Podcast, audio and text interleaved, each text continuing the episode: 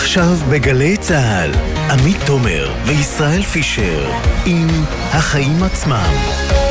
מה שקורה עכשיו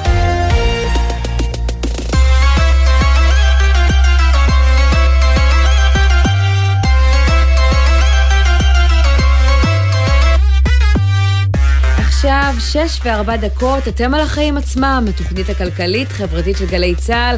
אני עמית תומר, ואיתי היום פותח את השבוע כאן, ישראל פישר. מה העניינים, ישראל? בסדר גמור, מה שלומך, עמית? כשאתה פה, כיף לי. תמיד כיף לי להיות פה. כמו הבית. מכאן אפשר רק לרדת. אה, נקווה שנעלה. כן, אז אה, תשמע, אנחנו אה, עם הרבה מאוד עניינים היום, בראשם סיפור שאתה מכיר היטב. אני באמת, אני ככתב אנרגיה, אני רגיל בחודשים האחרונים רק לדווח על עליות מחירים, הדלק שישה חודשים רצופים הוא עלה עד היום, הוא צונח בשקל וחצי החל מהלילה. אבל, וזה אבל גדול, מחר עולים מחירי החשמל ב-8% ו-6 עשיריות האחוז. וזה כבר פחות טוב, ואין לי ממש בשורות בנושא הזה. כן, אז בתחושות המעורבות הללו נהיה עם שרת האנרגיה קארין אלהרר מיש עתיד, ובפינת מטבע חוץ ננסה להבין מה עושים בעולם כדי להתמודד עם משבר האנרגיה, ויש להם שם כמה רעיונות לא רעים בכלל, ואפילו קצת מצחיקים בחלקם. חוץ מזה נדבר כמובן על הרשתות שמסרבות עכשיו להעלות מחירים, ומודיעות ליבואניות הגדולות שהן לא יקבלו את ההתייקרות, קרב ענקים שלא ממש ברור איך הוא ייגמר. כן, יהיו לנו היום עוד עניינים בתוכנית. ובראשם התוכנית החדשה למאבק בתאונות הדרכים שמשיקים ברשות הלאומית לבטיחות בדרכים. גם ענקית הטכנולוגיה אינטל הציגה נתונים מאוד מאכזבים בסוף השבוע, ופרסום מעניין שתביא לנו כתבתנו בתל אביב, אנה פינס, על הצעד החדש שאישרו בעיריית תל אביב כדי לסייע להשאיר גננות בעיר. וגם מחקר חדש מאוניברסיטת תל אביב מלמד שהשפעה על מנכ"לים דומיננטיים כמו אילון מאסק ואדם נוימן על החברות שלהם לא בתמיד השפעה טובה, הם אמנם כוכבים וזוכים לפרסום, אבל לפי המחקר הזה לא כל פרסום הוא פרסום טוב, בניגוד לקלישאה. אז אה, אנחנו נדבר על זה בהמשך, ויש לנו הרבה להספיק, אבל קודם כל, מה הכותרת שלך היום, ישראל? בדרכי לכאן ראיתי את הנתיב החדש לתחבורה ציבורית בנתיבי איילון, שמחתי. אני, כשנסעתי לידו, באמת היה ריק, ואנשים, אה, רכבים פרטיים, לא עברו בו. בנצר העורך שלנו אה, מספר על חוויה שונה קצת, אבל זה טוב. נתיבי תחבורה ציבורית זה דבר נהדר. אני מקווה שבן נצר לא חשפת פה איזה העברת תנועה שלו בשידור. לא שלו, הוא ראה מכוניות אחרות, הוא ראה מכוניות אחרות, הוא הראה לי את התמונה. זה מה שתמיד אומרים. לא, לא, הוא הראה לי צילום של מכונית אחרת, בסדר, בדקתי, בדקתי. אה, אבל... חוקרת במיטבה. זה באמת, זה דבר נהדר, הנתיבים האלה, וזה באמת מאפשר לאוטובוסים לעבור במהירות. אבל, וזה אבל גדול. אתמול אני רציתי להגיע לחברים בדרום תל אביב, הייתי חייב להשתמש ברכב הפרטי שלי, כי לא היו אוטובוסים. באיזה שעה? זה היה בשעות אה, אחרי הצהריים, אה, פחות או יותר. שבת. כן, שבת, אבל עדיין אין אוטובוסים.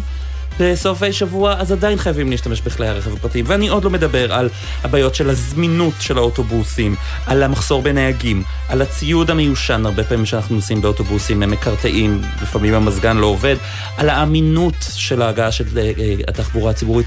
אז לפני שחוגגים את הנת"צים האלה בהודעות מפוצצות לעיתונות, צריך טיפול שורש אמיתי בתחבורה הציבורית בישראל. בהחלט, ובשביל זה צריך שגם הרבה כוכבים יסתדרו אה, נכון בפוליטיקה, זה לא קרה גם השנה, זה... למרות שקיווינו. מתי זה יקרה?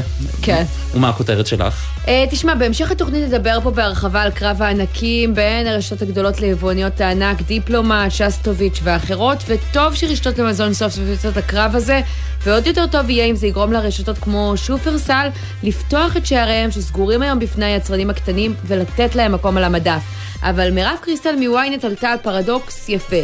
בזמן ששופרסל מבקשת לצייר את עצמה כאחת ממובילות המחאה נגד גל ההתייקרויות, היא העלתה בעצמה מחירים של המותג הפרטי שלה, ובשיעור משמעותי. אבקות הכביסה, העוגיות, הוופלים, הקמח, ואפילו הטונה, הסמל של המחאה הנוכחית. את זה הם לא כתבו בדף הפייסבוק שלהם, נכון? כן, זינוק של 27% בשנה האחרונה, וגם רמי לוי שהודיע היום לא על המחירים עד אחרי החגים, עשה אותו דבר בחודשים האחרונים. אז קודם כל רשתות המזון, נאה דורש, נאה מקיים. ושנית, חוץ מזה, אני רוצה להזכיר שהרשתות האלו ממילא בדרך כלל לא קונות במחירים המלאים שהספקים דורשים, הן משתמשות בכוח הגדול שלהן כדי להשיג הנחות, ופעמים רבות שומרות אותן לעצמן. ככה למשל שופרסל הגיעה למצב שב-2021 המכירות שלה ירדו ביחס לשנה קודם, שנת הקורונה, אבל הרווחים עלו.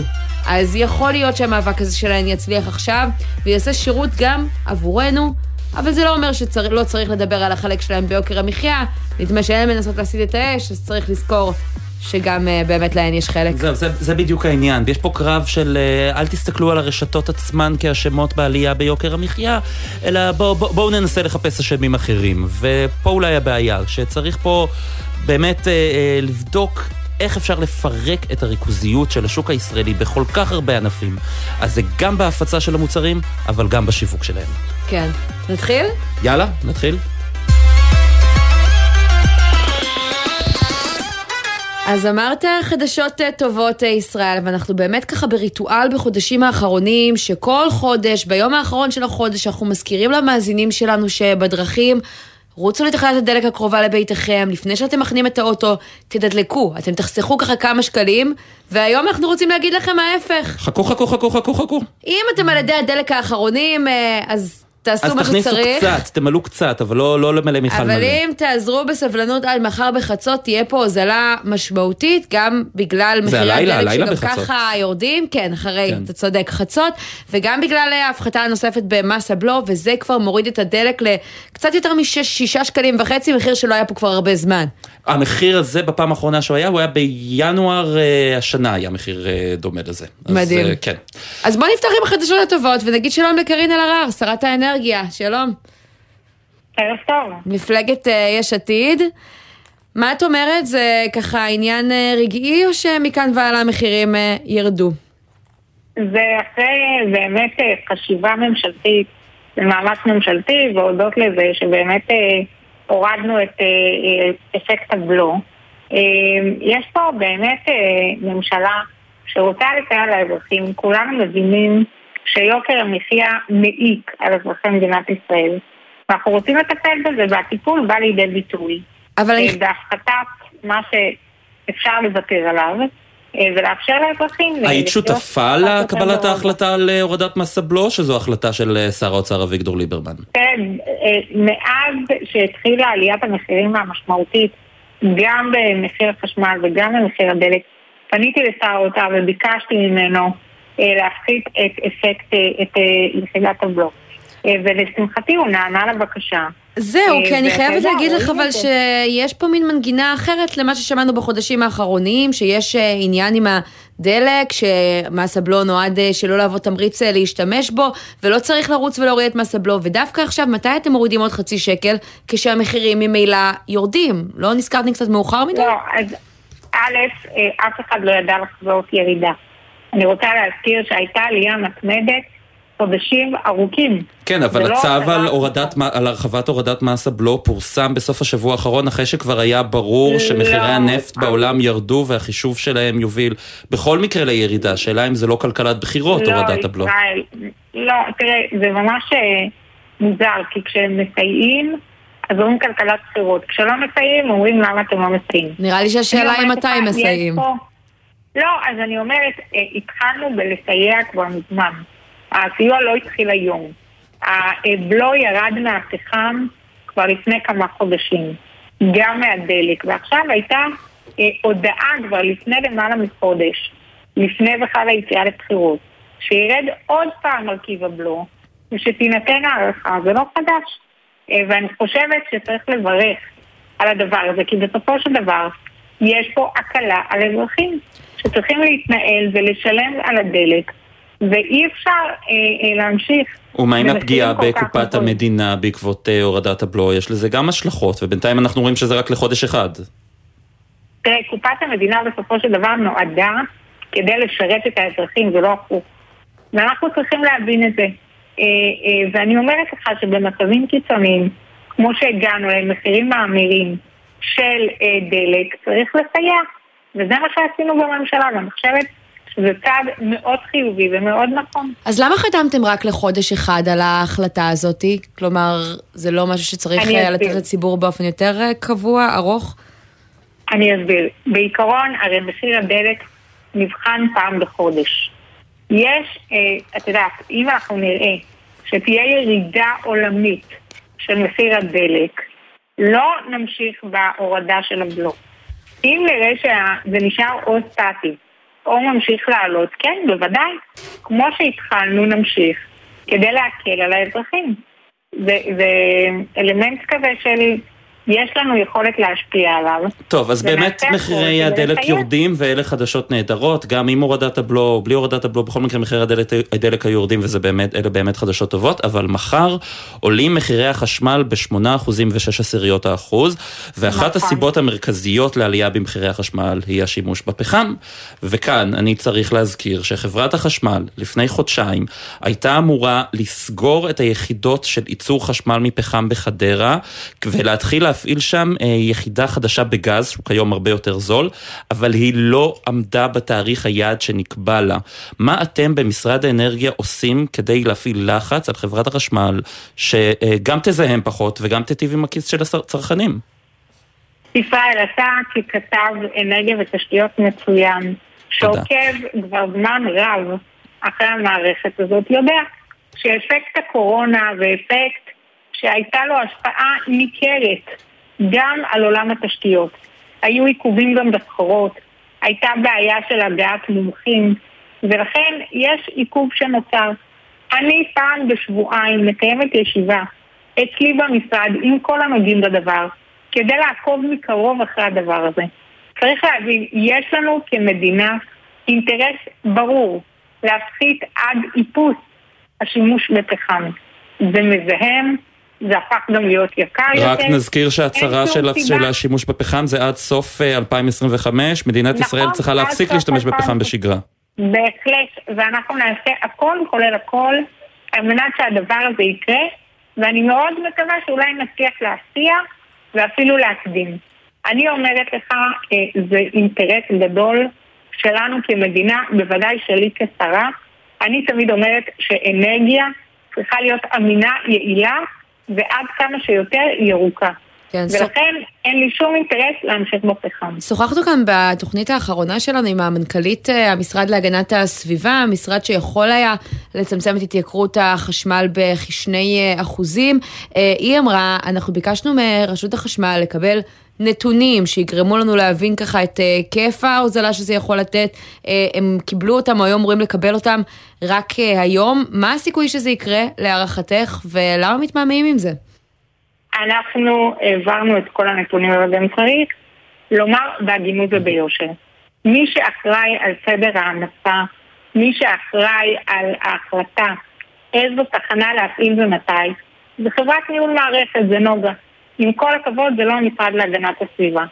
אנחנו העברנו את כל הנתונים הרלוונטיים, ואני אומרת לכם, אה, בעקבות הפנייה שלנו למשרד להגנת הסביבה, הצלחנו לתקן את היתר הפליטה של תחנת הכוח אשכול, מה שנתן גם הוא אפקט של מיתון העלייה במחיר החשמל. אבל אומרים במשרד להגנת הסביבה זה יכול להוריד בעוד 2% את התעריף, ועובדה שזה לא קרה. אז אני אומרת, אה, הירידה הייתה המקסימלית כפי שיכולנו לעשות אותה. אה, היא לא הייתה לצערי 2%, אבל עדיין עשינו הכל בשיתוף עם המשרד להגנת הסביבה כדי שהדבר הזה יקרה. יש פה אינטרס של מדינה שלמה. זה לא אינטרס של משרד האנרגיה ולא אינטרס של משרד להגנת הסביבה כשלעצמו. אינטרס של כלל אזרחי מדינת ישראל. מחיר החשמל היה אמור אה, להתייקר במקור ב-20% ובאמת צמצמתם את זה. כמה זמן נשלם קדימה על ההתייקרות הזאת? כלומר, גם אם מחירי הפחם יעברו לירידות, אני מניחה שנצטרך אה, אה, להחזיר את החוב הזה, מה שנקרא. אז כמה זמן מעריכים שחשבון החשמל שלנו יישאר גבוה? אז אנחנו אה, עושים הכל על מנת לצמצם. יש עוד מרכיבים ב, אה, אה, מר, ב, בעצם בחישוב של אה, מחיר החשמל. יש גם מכירת תחנות שצפויה לפנינו. יש את שערי הדולר. יש הרבה מאוד דברים. ואנחנו, אנחנו, אני אומרת, ברשות החשמל, שתחת אחריותי, עושים הכל כן. כדי לצמצם את הדבר הזה. כן. מדינת ישראל יש לה גז, היא צריכה להשתמש בו. או, זהו, אז בדיוק. למדינת ישראל יש גז והיא צריכה להשתמש בו, אבל מישהו מאיים על הגז שלנו. היכן אה, עומד אה, חיזבאללה, כמובן ארגון הטרור חיזבאללה, שמאיים לתקוף לא רק את מאגר הגז קרי, שיתחיל להפיק אה, כנראה בחודש הבא, או בעוד חודשיים, אלא גם את תמר ואת לוויתן הגז שלנו. היכן עומד המשא ומתן המדיני בין ישראל ללבנון בנוגע לגבול הימי? אנחנו העברנו הצעה טובה דרך המתווך ללבנון. יש לנו ציפייה, הייתה לנו ציפייה לאורך כל השנה, ואני מקווה שעכשיו היא תהיה, אה, גם היא תתממש, שלבנון אה, באמת תביא את עצמה למשא ומתן. עד כה היו גורמים בלבנון שממש אה, חיבלו בהגעה להסכמה. אני מאוד מקווה שגם בצד הלבנונים מבינים שיש להם פה אינטרס להפוך ממדינה עם חורבן כלכלי ואנרגטי למדינה מפיקת גז. הגיע הזמן שהנושא הזה ייפתר, ולבנון גם היא תוכל להפיק גז ממקור אה, אנרגיה שלה. כן, אה, ועוד שאלה אה, פוליטית, היום הודיעו על מיכל שיר, חברת הכנסת מיכל שיר, שעוברת מהמפלגה של גדעון סער ליש עתיד, המפלגה שלך. Mm-hmm. את חושבת שמעמדך במפלגה, בעשירייה הראשונה, איתן גם לבחירות הקרובות? אני לא עוסקת ב, ברשימה. אני עוסקת כרגע, כמו שדיברתי כאן בהרחבה, על הפחתת אה, מחירים ויוקר המחיה. אני עוסקת בהפחתת השימוש בפחם. אה, ולהביא אנרגיה טובה למדינת ישראל. אבל את צריכה להישאר במקום ריאלי ברשימה שלכם כדי להמשיך לעשות את כל זה. אני לא דואגת, אה, ואני יודעת שכל חבריי במפלגה עוסקים כל אחד במקום שלו בטיפול בבעיות של אזרחי מדינת ישראל, טיפול שלצערי הרב הוזנח במשך שנים רבות, ואני בטוחה שהרשימה תהיה מצוינת כפי שהייתה עד כה. שרה קארין אלהרר, יש עתיד, שרת האנרגיה, תודה רבה לך. תודה רבה לכם, שחר טוב. ועכשיו אנחנו עוברים אה, לפינתנו מטבע חוץ, דיברנו על אנרגיה, אנחנו נשארים בתחום האנרגיה, שאהוב עליי באופן אישי. אה, אז בעולם מוצאים אה, דרכים יצירתיות להילחם במשבר הזה, ממרכזי קירור ועניבות וספריות ורבות, מלא מלא מלא דברים. שלום לכתבתנו, עומר עזרן. שלום עמית, שלום ישראל.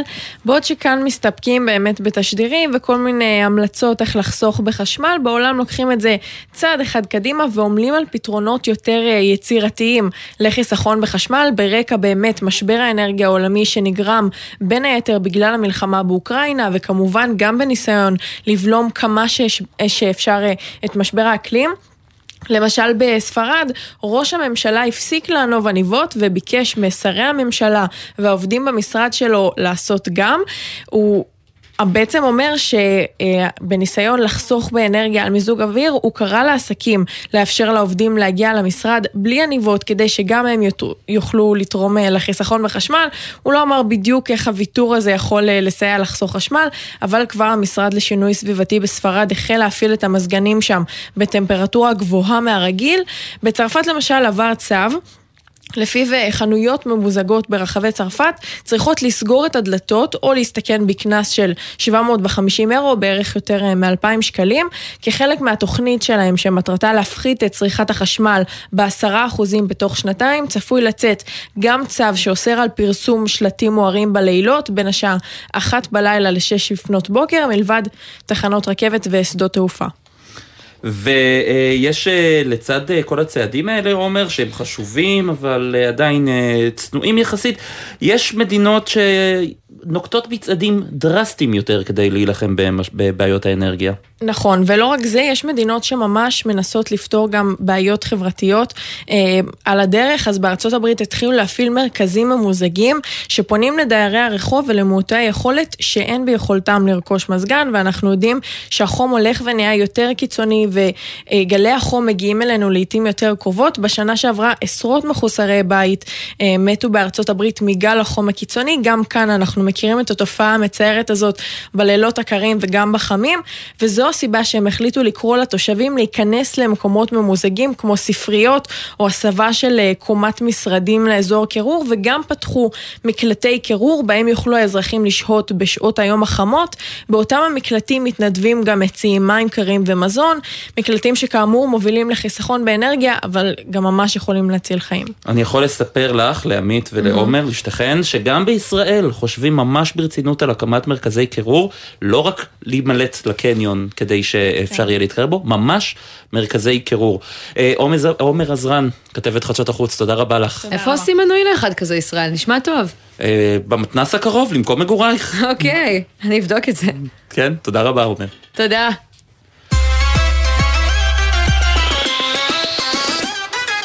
וגל עליות המחירים נמשך, אבל עכשיו יש מי שגם מנסה אה, לבלום אותו, ולא מדובר כבר רק בעיתונאים או אנשים באינטרנט, או אפילו יושב ראש ההסתדרות.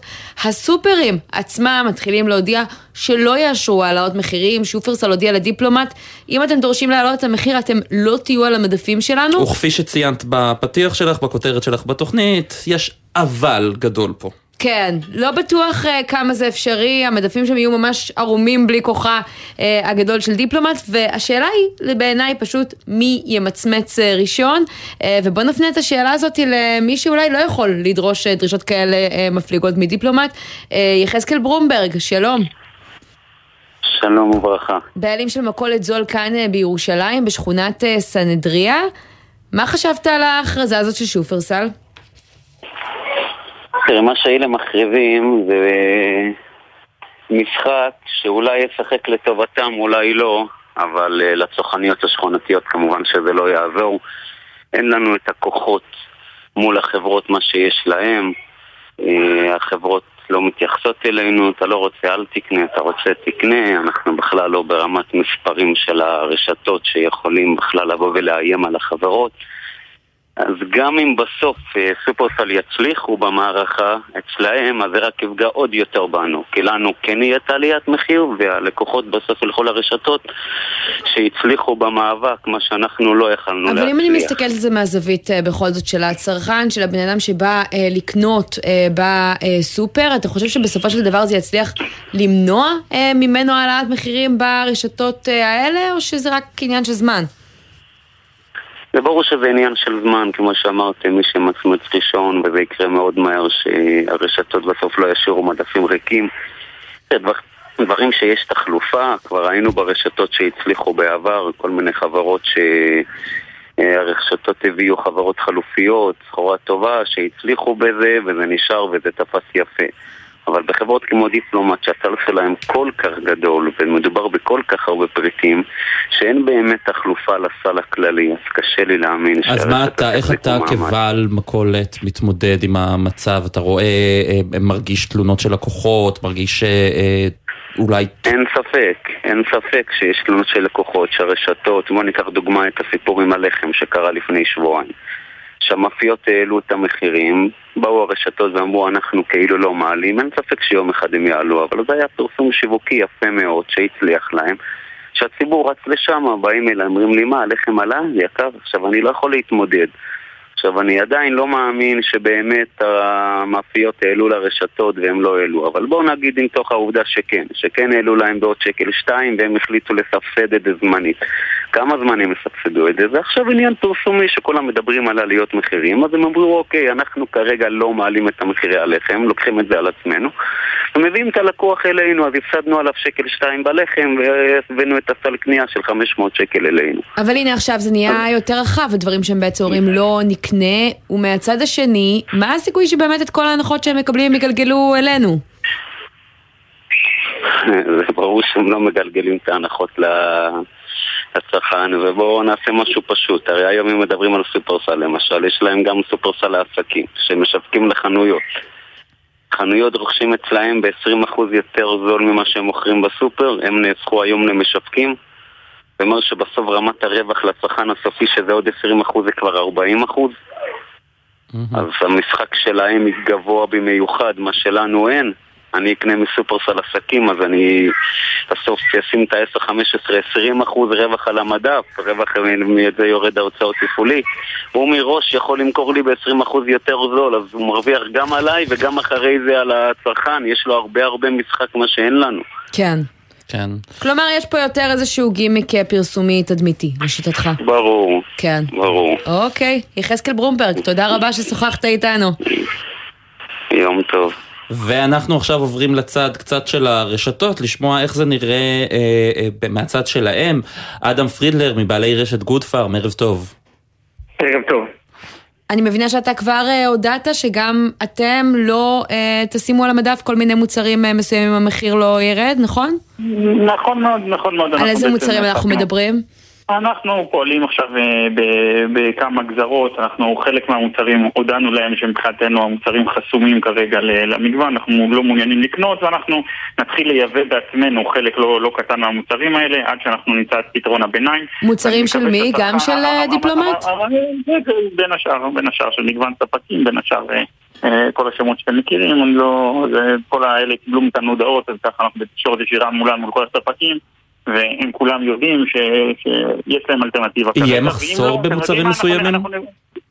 אני עוד לא יכול לענות על השאלה הזאת, אם נדבר שבוע הבא, אני אני אדע, אני יותר חכם, כרגע יש לנו מלאים ויש לנו מחסנים שמלאים בסחורה, אז זה לא משהו שהוא בטווח מיידי, ועל כל היתר אנחנו עובדים. אה, על יבוא, חלק כבר מצאנו פתרונות מלאים, שאני בטוח שלא יהיה מחסור בהם, חלק עוד אין לי פתרון ביד, אבל אם נדבר עוד שבוע, אני מניח שאני אהיה חכם.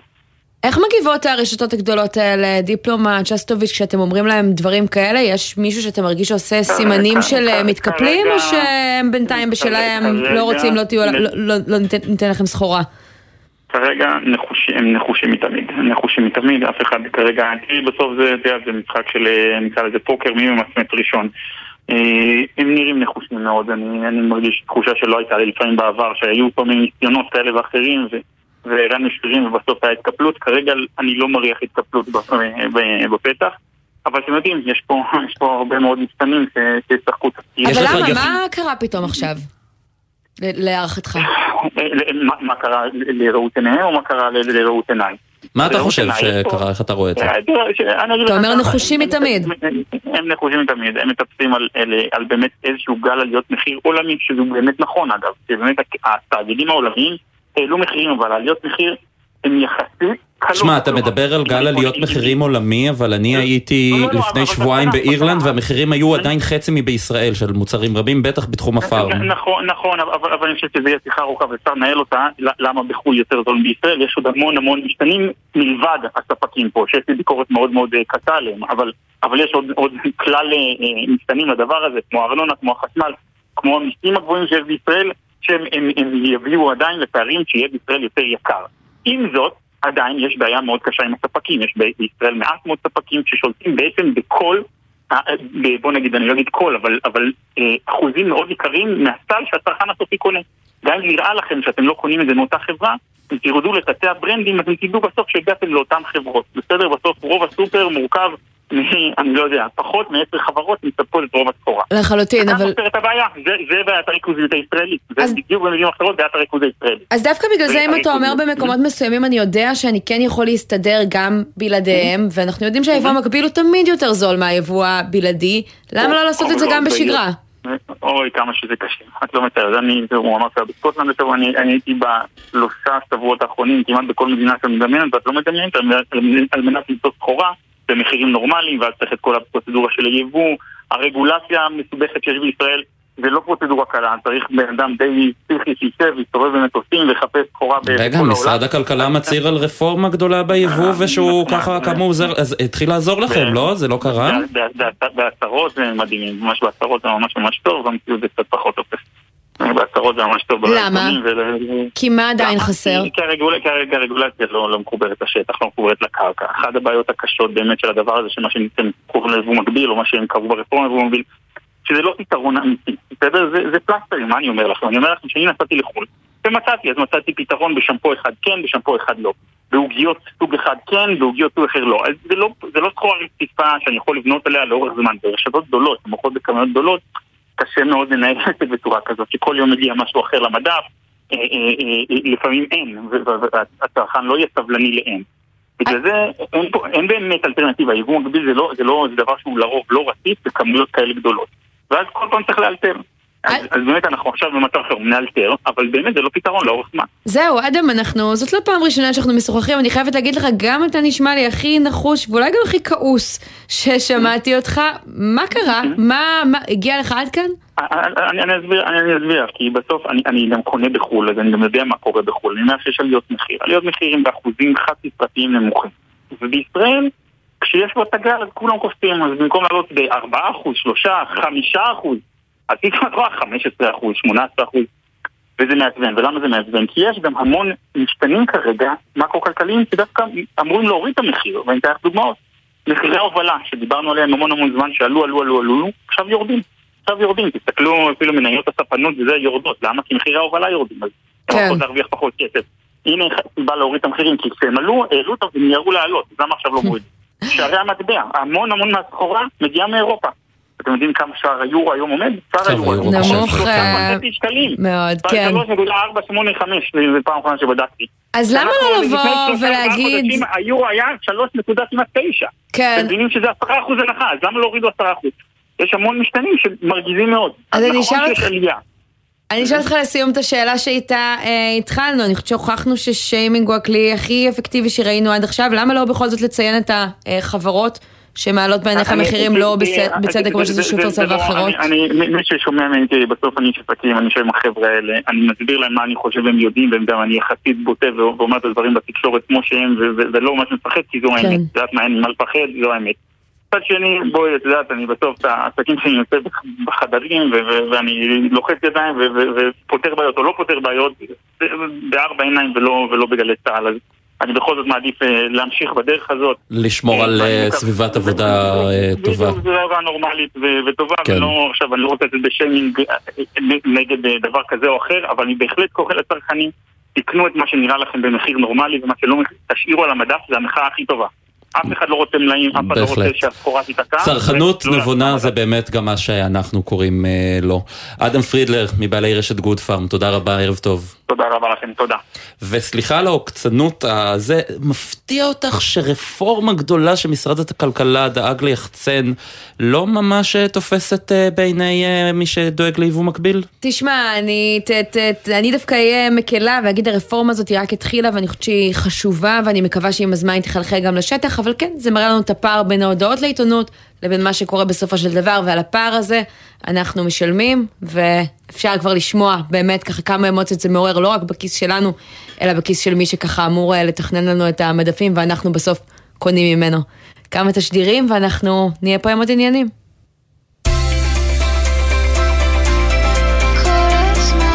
גלי צה"ל, יותר מ-70 שנות שידור ציבורי.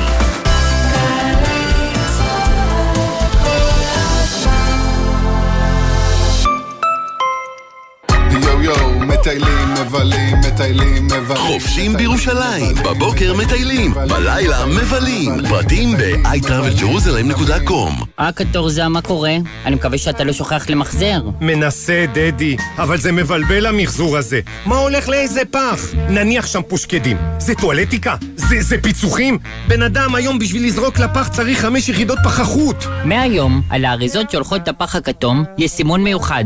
לישראל נגמרו התירוצים. חפשו את סמלי המחזור על האריזות ותדעו בדיוק מה הולך לאיזה פח. תמחזרו, זה מה שעושים היום. תמיר, חברה לתועלת הציבור.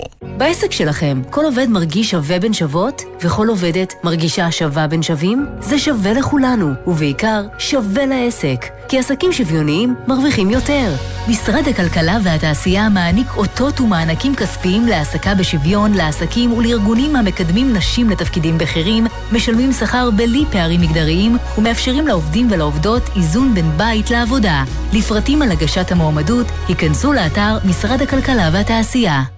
תערוכה חדשה במוזה, אומנות מכשפת. אומנים בינלאומיים יוצרים בהשראת פולחנים וטקסים ממגוון תרבויות. אומנות מכשפת. עכשיו במוזה, מוזיאון ארץ ישראל תל אביב.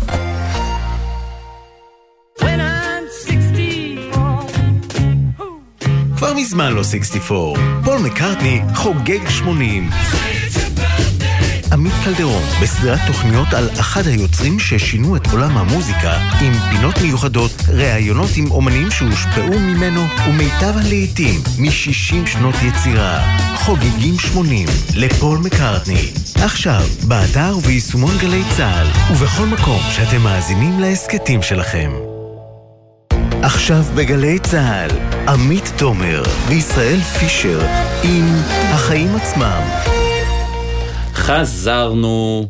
אה, אנחנו עכשיו חזרנו לנושא שבאמת היא שהוא קצת אה, פחות משמח. היה סוף שבוע קטלני בדרכים, והיום הרלב"ד אה, יוצא בתוכנית למאבק בתאונות הדרכים, ואיתנו אה, על קו הטלפון נמצא דוקטור ארז קיטה, מנכ"ל הרלב"ד, ערב טוב. ערב טוב. מה כוללת התוכנית שפרסמתם היום? התוכנית כוללת בעצם אה, שבעה מרכיבים ושני אה, צירי יישום. זה בעצם אה, מדובר. רגע, רגע, לא, לא, לא, בוא, בוא ננסה לפשט את זה. לא, מה המרכיבים ומה זה באמת בלי ה... ש- שלא יהיה מסובך בשבילי. אנחנו מדברים על הפחתה של 50% בחמש שנים, כאשר בעצם הנזק המשקי הוא היום אה, 16 מיליארד שקלים לשנה, ואנחנו מדברים על חיסכון של 6 מיליארד שקלים לשנה, אה, בתוך חמש שנים. עד כדי אה, הצבתה של ישראל מאחת מחמשת המדינות המובילות בעולם. ואנחנו צריכים להגיד שכיום ישראל במצב לא טוב בתחום הזה. מבחינת הרוגים לנשואה. ישראל היא במקום האחרון, נמצאת היום על שישה הרוגים למיליארד קילומטר נסועה, והיא אמורה להיות על פי התוכנית על שלושה הרוגים למיליארד קילומטר נסועה בתוך חמש שנים. אז היעדים באמת נשמעים אה, שאפתניים ורצויים וטובים. קראתי את התוכנית, לא הצלחתי להבין איך אתם מתכוונים לעשות את זה. אז לכל אותם שבעת נושאים שקראת עליהם, יש תוכנית עבודה מפורטת. אה, ממש עם יעדים, מדדים, עם אה, התוכנית תהיה ישימה לחלוטין. אה, ומדידה, ואנחנו, אה, מה שנקרא, מתחילים להשיק אותה ולהפעיל אותה באופן די מיידי. אז מה צפוי. לקרות בזמן הקרוב, למשל? בזמן הקרוב אנחנו אומרים, קודם כל אנחנו במשבר אה, פוליטי שבגינו אין תקציב, אבל זה לא מונע מאיתנו להתחיל. כלומר, כל התוכנית הזאת שגם- לא מתוקצבת כרגע? יש לה תקציב אה, להתחיל, אנחנו רוצים להניע את הרכבת הזאת, ומה שנקרא, לגלגל אותה במעלה הדרך ולהגיע ליעדים הנדרשים. צריך להבין שאם מחר אנחנו רוצים לק- אה, להציב עוד עש- עשר ניידות, מאה ניידות ב- בכבישי ישראל, להכשיר שוטר תנועה היום זה שמונה חודשים. אז למה לפרסם אותה עכשיו, את התוכנית, אם היא לא מתוקצבת ולא ואין ברור מה ממשלה יהיה איתה? שתתקצב ו- אותה. כן, או ממשלה שתרצה לשנות אותה. אני לא חושב שישנו אותה. העניין הוא בעצם אה, להתחיל את המהלך הזה. גם אי אפשר, תראה, בסוף אנשים נהרגים בכבישים. אי אפשר להמתין כל פעם למשבר פוליטי ומשבר פוליטי. אנחנו במציאות עגומה של 198 הרוגים מתחילת השנה. זה הרוג אחד ליום. צריך, ההתייחסות שלנו אל הדבר הזה כמו אל חדר מיון שיש פה הרוגים, פצועים, וצריך לעצור את הדימום. אי אפשר כל פעם להמתין לעוד תקציב ועוד ממשלה. אפשר להתחיל גם עכשיו. אז איך עכשיו, הקיים. אני שואלת שוב, אתם עומדים לעצור את המקרים הבאים? מה אתם עומדים לעשות שלא ראינו עד היום בכבישים? אז צריך להבין שהשינוי למה לא יהיה יש מיידי. תקציב ועומד לקרות? השינוי לא יהיה מיידי, זאת אומרת זה יהיה תהליך של עכשיו, של איזשהו אה, ישורת, ואז תהיה, תתחיל הירידה. בתוך חמש שנים אנחנו רגע, רגע, ישורת. שמה? מה יקרה בה? יהיה ירידה קלה ואז ירידה יותר כבדה. כי מה, מה חבר'ה, אתם מתכוונים לעשות? מה אני אראה מחר בכביש? יהיו אני יותר? ניידות, הקורקינטים יפסיקו לרכוב על המדרכות כמו אנחנו משוגעים מדברים ובלי על טיפול בנהגים קסדות. צעירים, בחברה ערבית, ברכב כבד והיסעים, בדו-גלגלי, בדרכים בין-עירוניות, באכיפה, חקיקה ומשפט, בעיר בטוחה. כל המרחבים מה זה עיר בטוחה? למשל, ראיתי במצגת שלכם הרבה פעמים כתוב עיר בטוחה. מה זה עיר בטוחה? עיר בטוחה זה לקחת אה, מרחב עירוני, להוסיף לו ניידות, לעשות מיתון תנועה, להסדיר את כל סביבות בתי הספר, אה, במפרים, אה, תוכניות הסברה וחינוך מקומיות על פי המאפיינים ובמה זה. שונה מהתוכניות שהיו עד עכשיו? גם עכשיו רציתם תמיד להוסיף ניידות תנועה ולשים במפרים ליד בתי הספר. קטן. אני אגלה לכם סוד קטן, לישראל אין תוכנית לאומית. אין תוכנית לאומית לבטיחות בדרכים.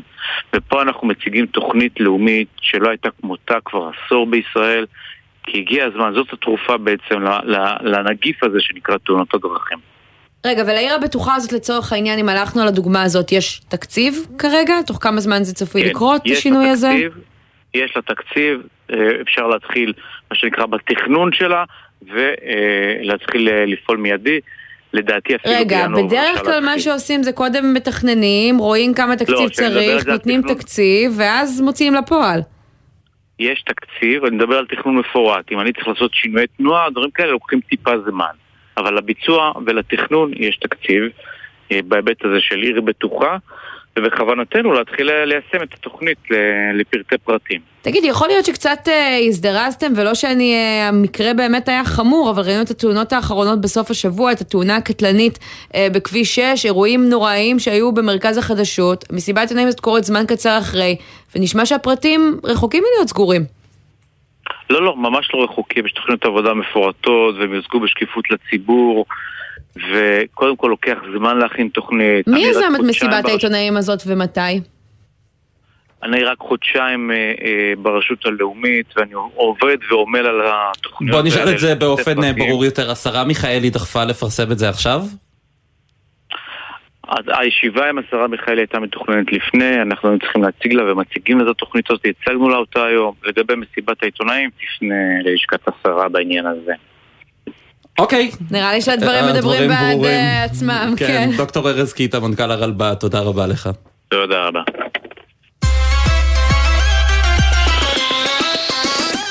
אני רק אגיד שבאמת, אני חושבת שחשוב לעשות uh, תוכנית לאומית למניעת תאונות דרכים. הסיפור שהיה בכביש 6 הוא באמת סיפור, סיפור נוראי, מזעזע, ומוות מזעזע. כל כך מיותר.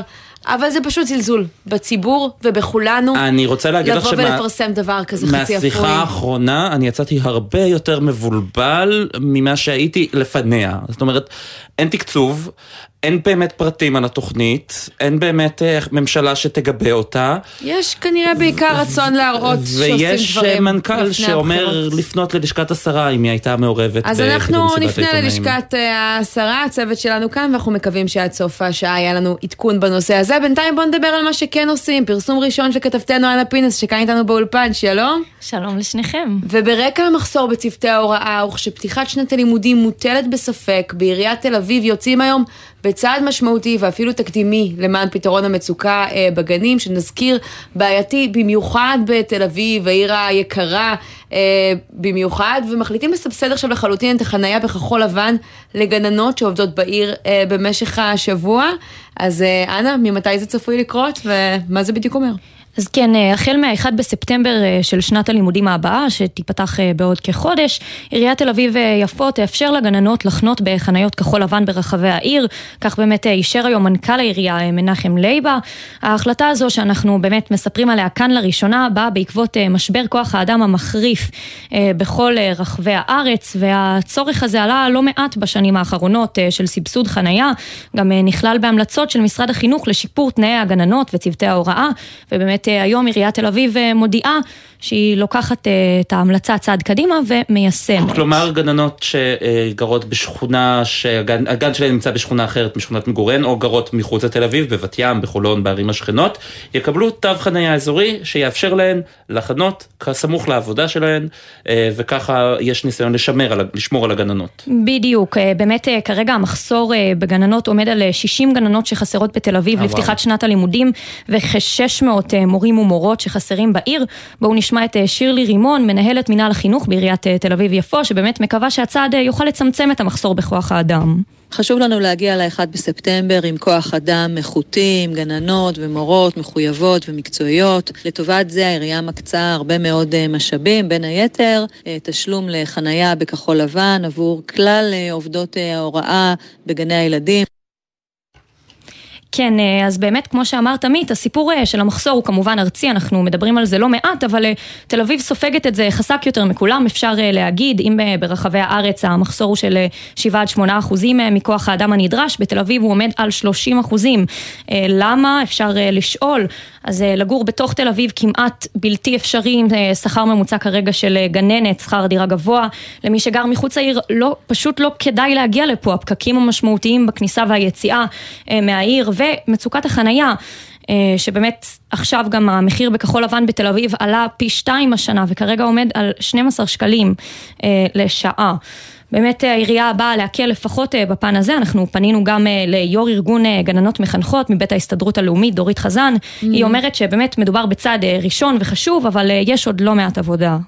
כן, נזכיר שאת כל מה שציינת, אנה, בעצם אה, למצוא חניה עדיין יהיה קשה, הפקקים עדיין יהיו אותם פקקים, אבל הנה, לפחות זה יעזור להם קצת אה, בכיס, ויהיה מעניין לראות האם זה ישנה משהו בנתונים. תודה רבה על הסיפור המעניין הזה. תודה לכם.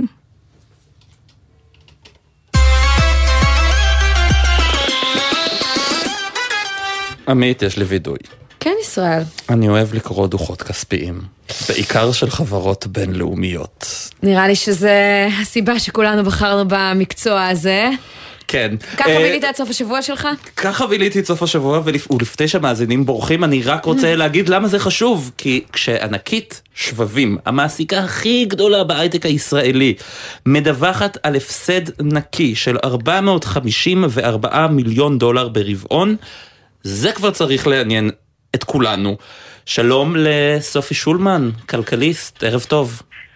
ערב טוב, איזה מוזיקה לאוזניי, עוד מישהו אוהב לקרוא דוחות כספיים. או, או, את רואה?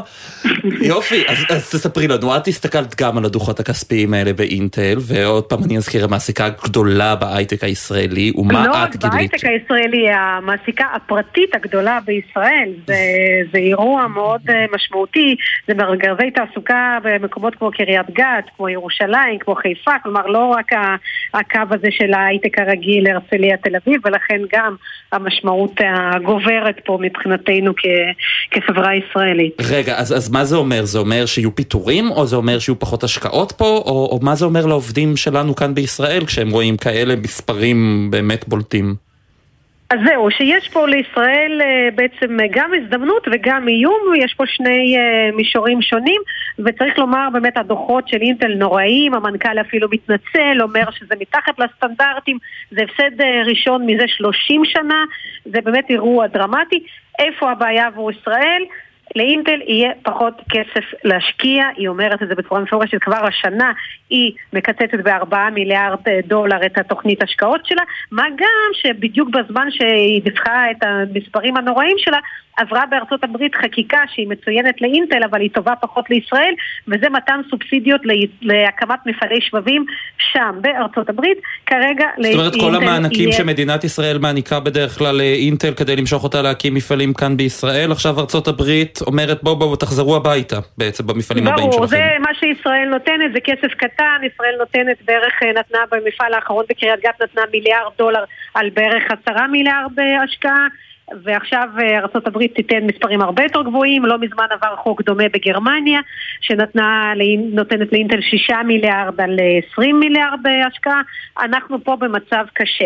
אבל יש גם חדשות טובות לישראל ומעניינות, או. שאולי ימתנו קצת את ההשפעה השלילית של האירועים אה, באינטל, ואינטל אומרת שהיא כמובן אה, תאט את הגיוסים, ואם ככה זה יימשך עוד רבעון או שניים, אז יכול להיות שגם היא תגיע לפיטורים, אבל מנועי הצמיחה והדרך להתאוששות של אינטל העולמית הגדולה עוברת בעצם בישראל, בדברים שמפתחים כאן. כאן צריך לומר, ישראל היא הפעילות השנייה של אינטל בגודלה מחוץ לארצות הברית. וכאן בעצם יושב אה, גם המוח של אינטל בכל מה שקשור לחטיבת הבינה המלאכותית, היא קנתה פה מספר חברות שאמורות כן. לעזור לה להתגבר על הפיגור הטכנולוגי שנוצר. יש כאן את אה, מובילאיי, שהיא בעצם הפעילות היחידה שצמחה ברבעון הנוראי הזה, זה האור אז היחידי. ישראל היא בעצם גם. התקווה של אה, אינטל, אבל אם אנחנו באמת מסתכלים על העובדים, זה אמנם מאוד בשולי הדברים, הצהרות הקטנות כנראה של העובדים האלה, אבל ראינו שגם אינטל אה, ביטלה את מסיבת הקיץ המסורתית והגדולה שלה בישראל. מי העובדים שצריכים לחשוש? האם זה העובדים של המקצועות האלה, מקצועות ההייטק, המהנדסים למיניהם, או שעובדי המפעלים, אה, אלו שהתפקידים שלהם מה שנקרא לא טכנולוגיים?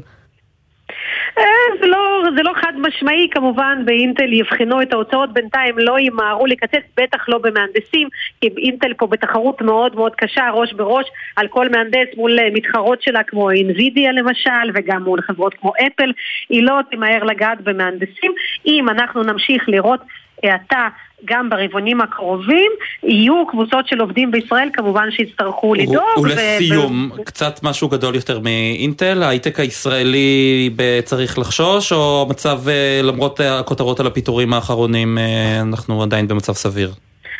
תראו, הפיטורים האחרונים, אני חושבת שזה עוד לא הפיטורים הגדולים, אלא עוד לא הדברים שנוגעים בבשר החי, למזלנו, אלא פיטורים, ככה אפשר להגיד, פיטורי ראווה, דה לוקס, של אה, להראות, אוקיי, אנחנו אחראים ואנחנו מורידים עלויות, וזה בעיקר השומנים שנצברו לאורך השנים הטובות, ככה אפשר לומר שלא נועל יותר. לא נורא. אנחנו נראה...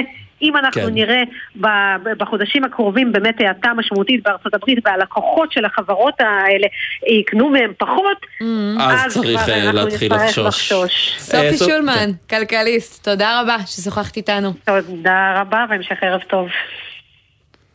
עכשיו אני רוצה לפנות לשניים מהמאזינים הקבועים של התוכנית, אילון מאסק ואדם נוימן. כל- אני הם בטוחה כל שהם לא הזמן, גם מרק צוקרברג כל הזמן אף שולח לי. הודעות כן, אחרי הם, אה, התוכנית בדיוק. בוואטסאפ. אה, יקירי המערכת, אה, ולספר על מחקר חדש להם, ולא רק להם, אה, שמראה שמנכ"ל דומיננטי, סופרסטאר כזה, דווקא לא תמיד מועיל לחברה, למרות שהוא מביא הרבה מאוד פרסום, ואנחנו רוצים לדבר על זה עם דוקטור אה, קובי קסטיאל, שלום. שלום, שלום לכם, ערב טוב. מומחה לתחום דיני החברות מהפקולטה למשפטים באוניברסיטת תל אביב, שערך את המחקר, מה בדקת בעצם? כן, אז אה, קודם כל אני רק אציין שערכתי את המחקר ביחד עם פרופסור אסף חמדני, אה, גם הוא מהפקולטה למשפטים באוניברסיטת תל אביב, הוא קולגה שלנו, ובעצם במחקר הזה אנחנו מסתכלים על אותם אה, מנכ"לים שנקראים סופרסטארים, כן? מנכ"לי על, כל יכולים, אילון מאסק, דיברתם עליו, וג'ף בזוס מאמזון וסטיב ג'ובס ואדם נוימן, אה, זה דוגמאות, זה מנכ"לים שהתקשורת והעולם העסקי מעצים אותם, מאדיר אותם, ובמובן מסוים גם הדירקטורים אה, ובעלי המניות מסתנוורים אה, מהם. זה מנכ"לים, אפשר לשאול מה הופך אותם לסופרסטארים, כן? זה אנשים עם או כריזמה יוצאת דופן, או ביצועים מופלאים שהשוק מייחס אליהם. הנקודה המשמעותית מבחינתנו זה שככל שהאמונה הזאת מתחזקת יותר ויותר, שהחברה הזאת מצליחה בגלל אותו מנכ"ל ספציפי, ככה בעצם נחלשים אה, אה, שומרי הסף האחרים אה, אה, בחברה, אה, דירקטורים. כלומר, חברי ו- הדירקטוריון שאמורים לפקח על המנכ"ל ולעשות לו נו נו נו כשצריך. בדיוק, היכולת שלהם אה, לפקח על המנכ"ל הזה נפגעת עכשיו לא בגלל אינטרסים אישיים שלהם, אלא בגלל שהם, אה, אה, אותו מנכ"ל הוא בעצם החזון, ההצלחה מאחורי החברה, והם מפחדים אה, אה, שפעולות מסוימות יגרמו לזה שהם יאבדו את, את אותו מנכ"ל אה, כריזמטי. ומהצד כן? השני, מדובר באמת על אנשים שאתה יודע, אני חושבת שהם עשו את החברות בעצם זה שהם היו היזמים, הכוח המניע, הרעיון, כלומר לא בטוח שאותן חברות היו מגיעות למה שהן הגיעו קרוב לשם אה, בלעדיהם, אז איך העניין הזה אה, השתכלל אצלכם במחקר? תראו, את, ה, את הסיפור הזה, על הסיפור הזה אנחנו לא חולקים. כן, Mm. זאת אומרת, אה, חלק מהאנשים האלה, אה, כמו ג'ף בזוס, או אילון מאסק, או סטיב ג'ובס, עשו דברים אה, נפלאים לחברה, במובן הזה שהם הביאו הרבה מאוד דברים שכולנו נהנים מהם, כן? אז המובן הזה, הדבר הזה הוא לא בעייתי, כן? הנקודה המעניינת מבחינתנו, כן, בזווית שלנו, זה מה קורה למשל שאותו מנכ"ל רוצה לעשות עסקת בעלי עניין, כן? קחו את הדוגמה של אילון מאסק. הוא רוצה לקפוץ על טסלה, לרכוש חברה בשם... סולאר סיטי שמייצרת לוחות סולאריים, כן? ואז בא בעל מניות ומגיש תביעה אה, אה, כנגדו, למה הוא בכלל, למה, למה, למה, למה הביאו את החברה הזאת? למה רכשו כן. את אותה אה, חברה? מה עומד מאחורי זה? אה, ואז פה יש איזושהי מורכבות מסוימת עם אותם מנכ"לים שהם סופרסטארים, כי הדבר הראשון שבית המשפט צריך לעשות בדברים האלה זה לבדוק האם אילון מאסק הוא בעל שליטה. בקיצור, גם לגאונים מטורפים צריך שיהיה מי שישמור עליהם, כי באיזשהו שלב זה תמיד, לפעמים חוצה את גבולות הטעם הטוב. קובי קסטיה, לצערי נגמר לנו הזמן, אבל תודה רבה ששוחחת איתנו, מעניין מאוד. נגיד תודה גם לבן נצר, שערך אותנו, לנועה ברנס ותומר ברקאי שהפיקו, אורי ריב היה על הביצוע הטכני, ואביתר ברון עורך הדיגיטל. מיד אחרינו נורית קנטי עם 360. ישראל פישר, תודה רבה. תודה רבה, עמית. את תהיי פה גם מחר, נכון? נכון, עם סמי פרץ, תבואו גם. ביי ביי. ביי ביי.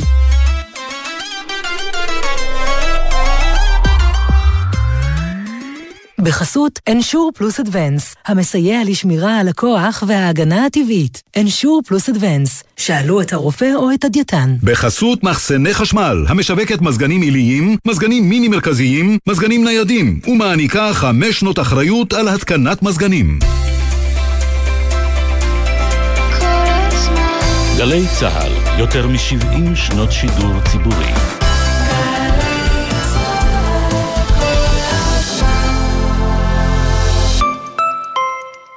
אתם מכירים את מודעות התכנון והבנייה האלה ליד הבית? כן, אלה שתלויות על שלט ועמוסות מידע לא ברור. עכשיו, מנהל התכנון גאה להשיק את מודעות התכנון והבנייה החדשות. קבענו שפה פשוטה, מחקנו פרטים מיותרים, הוספנו מפה עם מיקום התוכנית ורשמנו קישור למידע מעודכן. בקרוב גם יתאפשר להגיש התנגדויות באופן מקוון. רצונכם לדעת מה מתוכנן ליד ביתכם? עכשיו זה פשוט. מנהל התכנון. מתכננים בגובה העיניים. עוד פרטים באתר מנהל התכנון.